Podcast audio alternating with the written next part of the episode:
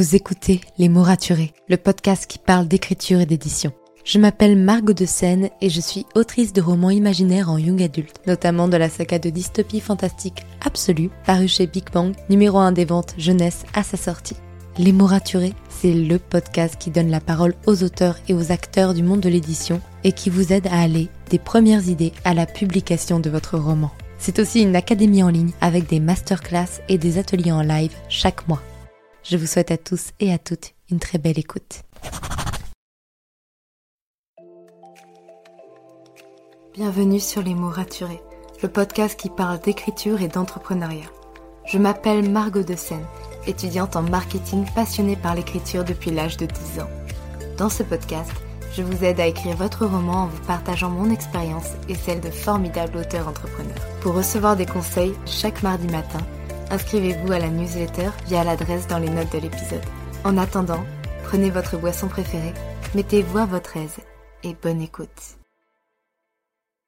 Hey, ravi de vous retrouver pour ce nouvel épisode de podcast. Je suis comme d'habitude très contente de vous accompagner dans cette nouvelle semaine. J'espère qu'elle sera excellente pour vous. Aujourd'hui, on va partir sur un thème que je connais particulièrement bien. Je n'ai pas beaucoup d'occasions de me vanter d'un point commun avec le maître George R. Martin, mais là je peux l'affirmer haut et fort, je fais partie de ce fantastique groupe d'auteurs qui écrivent lentement et qui donc passent du temps, énormément de temps sur un roman ou sur des sagas, et encore plus sur des sagas. On entend souvent dire qu'il faudrait faire comme Stephen King, un autre maître dans son genre, et écrire un livre en moins de trois mois, ce qui est tout à fait honorable. Je tiens à le rappeler. Mais il y a plein de raisons qui font qu'un auteur peut passer plusieurs années sur un livre, et c'est encore plus vrai quand on parle de saga.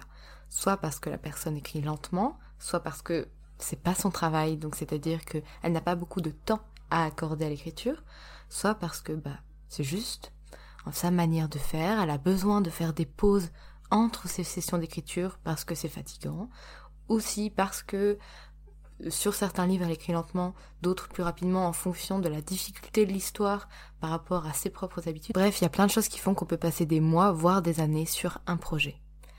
Comme c'est quelque chose que je connais bien grâce à Absolu, puisque Absolu, je l'ai, j'ai eu l'idée en février 2017 et je bosse dessus depuis février 2017, je tenais à vous en parler, notamment sur les points sur lesquels faire attention quand on se lance sur un projet qui, on le sait, va durer longtemps et sur euh, comment faire en sorte euh, d'éviter ces petits dangers.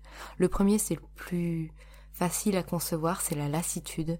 Parce que oui, après plusieurs mois passés sur un projet, que ce soit un roman, une saga, voire plusieurs années comme c'est mon cas, on peut se lasser.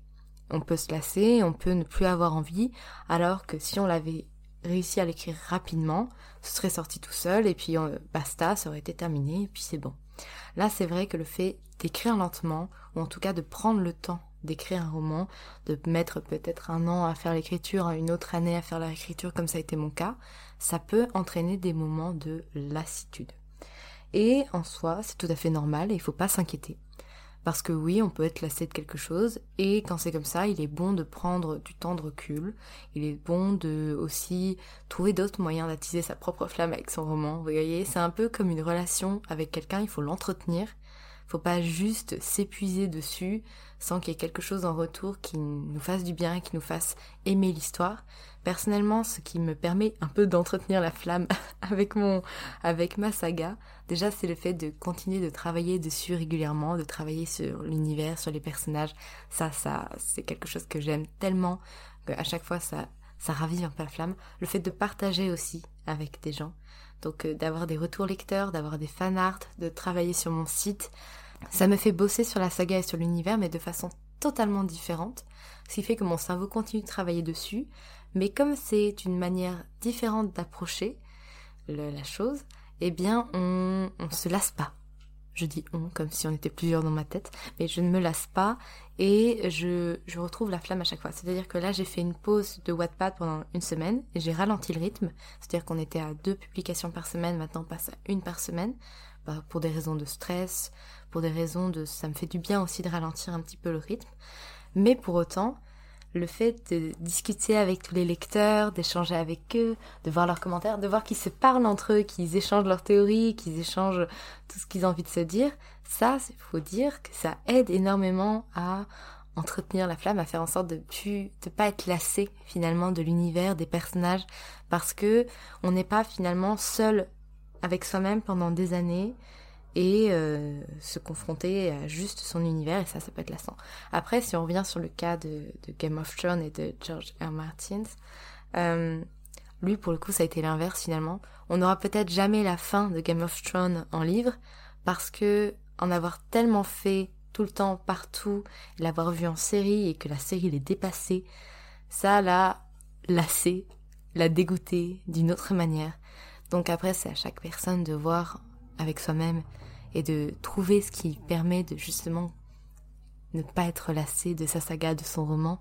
Mais si vous savez que vous avez tendance à écrire sur de longues périodes un roman, il faut trouver le truc qui marche pour vous et qui fait que vous aurez envie de l'écrire jusqu'au bout et qu'au bout de quelques mois ou de quelques années, vous avez, vous pas envie de lâcher, en gros. La deuxième chose sur laquelle faire attention quand on écrit sur un projet pendant des années, c'est le fait de ne plus voir les erreurs ou les incohérences. Parce qu'on a la tête dans le guidon, on est sous l'eau et on ne voit plus rien. Vraiment. Et c'est d'ailleurs pour ça que parfois je m'accorde des pauses, de longues pauses, c'est-à-dire que entre la fin de l'écriture du premier jet le 4 avril et le début réel de la vraie première écriture, parce que j'avais tenté plusieurs premières écritures qui se sont arrêtées au bout de quelques chapitres, il s'est passé 5 à 6 mois. Ce qui est énorme parce que finalement on dit que déjà à partir d'un mois ça fait déjà une belle pause avant de se lancer dans la relecture et dans la réécriture. Et il faut faire cette pause, après elle peut être plus ou moins longue selon vous, mais il faut la faire pour justement ne plus avoir la tête dans le guidon et pouvoir avoir un meilleur œil, un œil neuf sur ce qu'on est en train d'écrire. Mais quand on écrit sur la même chose pendant des années, même en prenant des pauses régulières parfois, on voit plus rien on voit plus rien et c'est compliqué de se rendre compte quand on est totalement à côté de la plaque, quand on, on fait plus agir les personnages correctement, quand il y a des choses qui sont pas bien faites finalement, parce que, enfin, limite, on a envie de finir. Et c'est là où on fait des erreurs. Et là, pour le coup, au-delà d'avoir des lecteurs, ce qui est important, c'est d'avoir des bêta-lecteurs. Et d'avoir des personnes qui connaissent aussi bien l'univers que vous, mais qui ne travaillent pas dessus, qui n'écrivent pas. Et c'est pour ça que moi j'ai la chance d'avoir ma sœur qui connaît l'univers par cœur, presque autant que moi, qui surtout connaît tous les spoils. Donc à chaque fois que je, me rends compte que j'ai que je suis perdue, que je sais plus où je vais, alors que pour autant euh, je connais tout par cœur en soi, je vais la voir et j'en discute avec elle et on échange. Elle me fait part de ses propositions et j'ai des, débats, c'est-à-dire qu'il y a des choses où je suis pas du tout d'accord avec elle et il y a des choses, je me dis, ah oui, en fait, ça c'est pas con, et du coup, je, vais travailler là-dessus. Donc en fait, le fait d'avoir quelqu'un avec qui discuter, quelqu'un avec qui montrer son projet, encore une fois, être pas tout seul sur son bateau pendant des mois et des années, c'est important. C'est important parce que c'est compliqué finalement de, de garder le cap si on n'a pas quelqu'un pour nous épauler.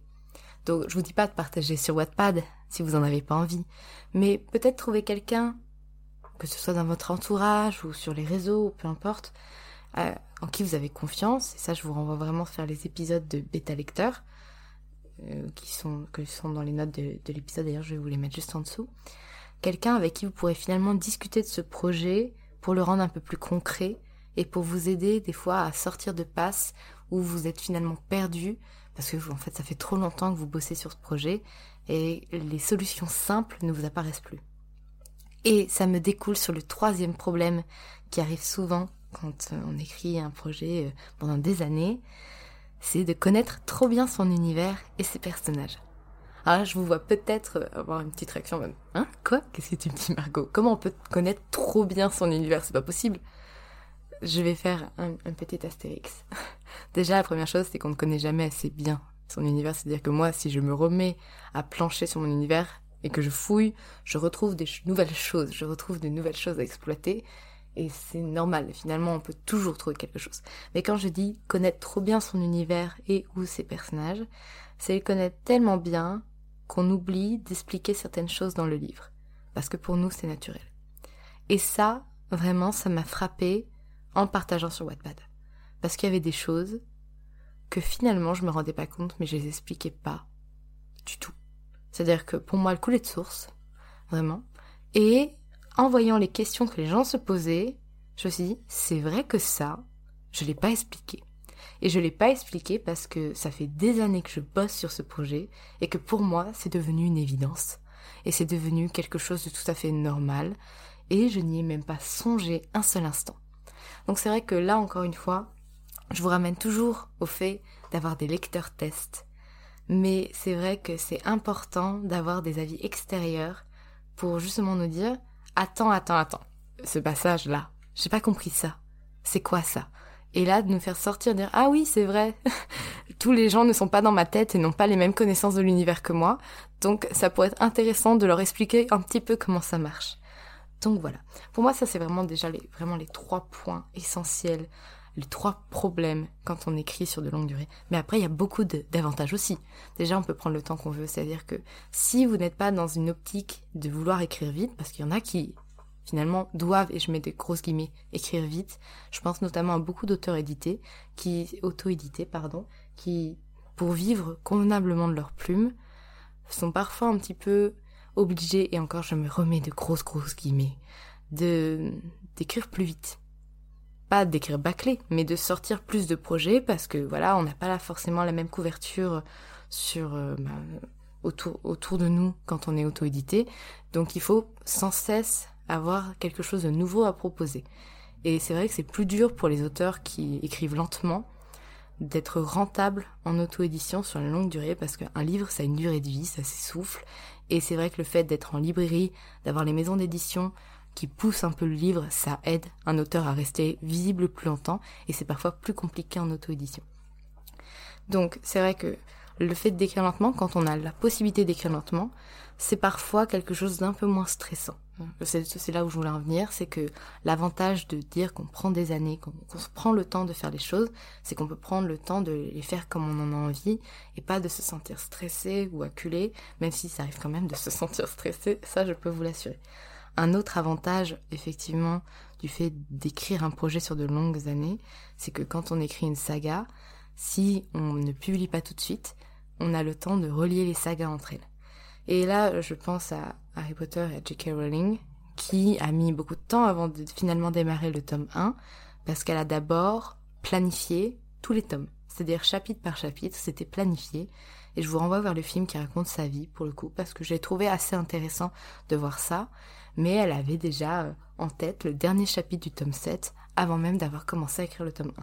Après, tous les auteurs ne planifient pas, donc cet argument ne marche pas pour tout le monde, mais si vous avez tendance à planifier, c'est vrai que c'est plutôt agréable de pouvoir prendre le temps de, planifier tout et donc de pouvoir en fait disséminer ses indices un peu partout. Bah, pour moi, ça c'est les avantages un petit peu à, être sur plusieurs années dans un projet, c'est que vraiment on connaît très très bien nos personnages avec bien sûr le problème de parfois trop bien les connaître. Et donc parfois, parfois certaines scènes sont plus faciles, plus difficiles quand il s'agit de les faire mourir. Ça c'est un autre point.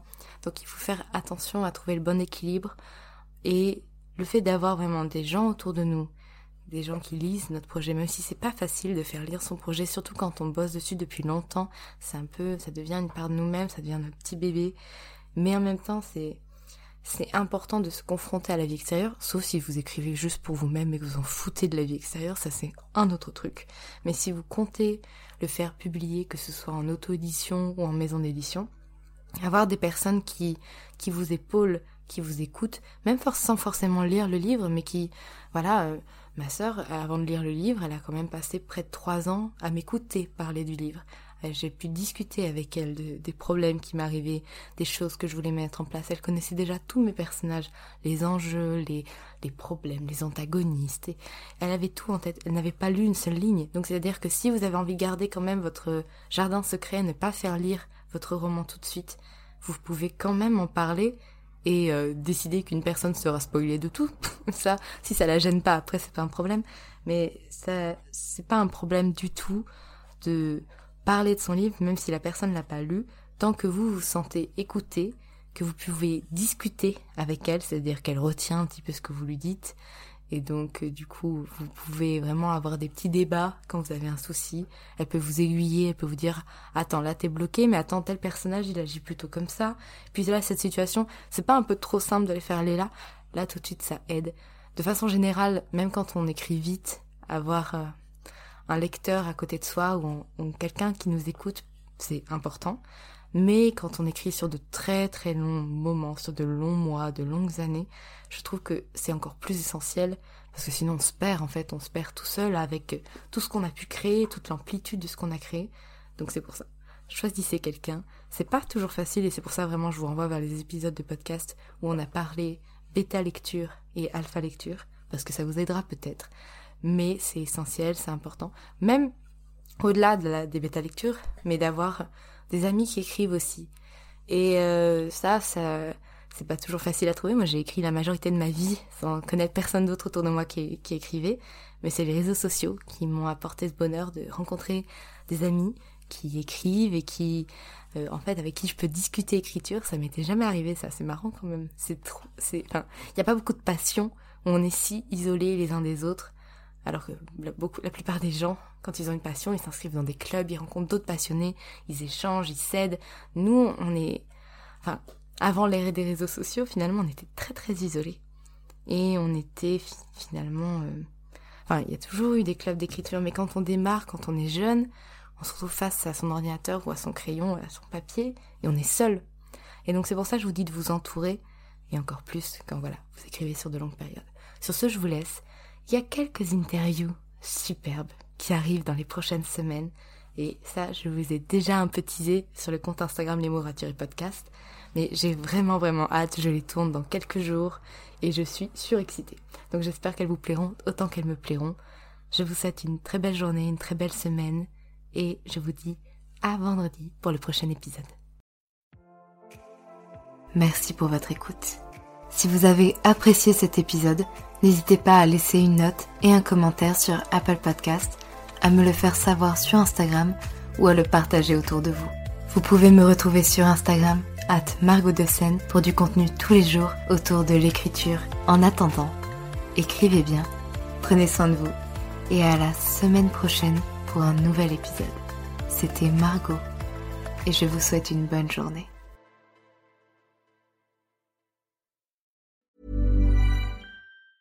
When it comes to finding great deals on mobiles, we've gone beyond expectations at Curry's. Maybe you want the latest Google Pixel 7. We've got all the latest models on the award winning ID Mobile and Vodafone networks. Maybe you want a better deal. We've got deals on data, trade ins, cashback, and more. See for yourself at your nearest Curry's store. And if you want free next day delivery, look online at carphonewarehouse.com. Order before 8 pm for free next day delivery in most areas, subject to availability, excludes bank holidays.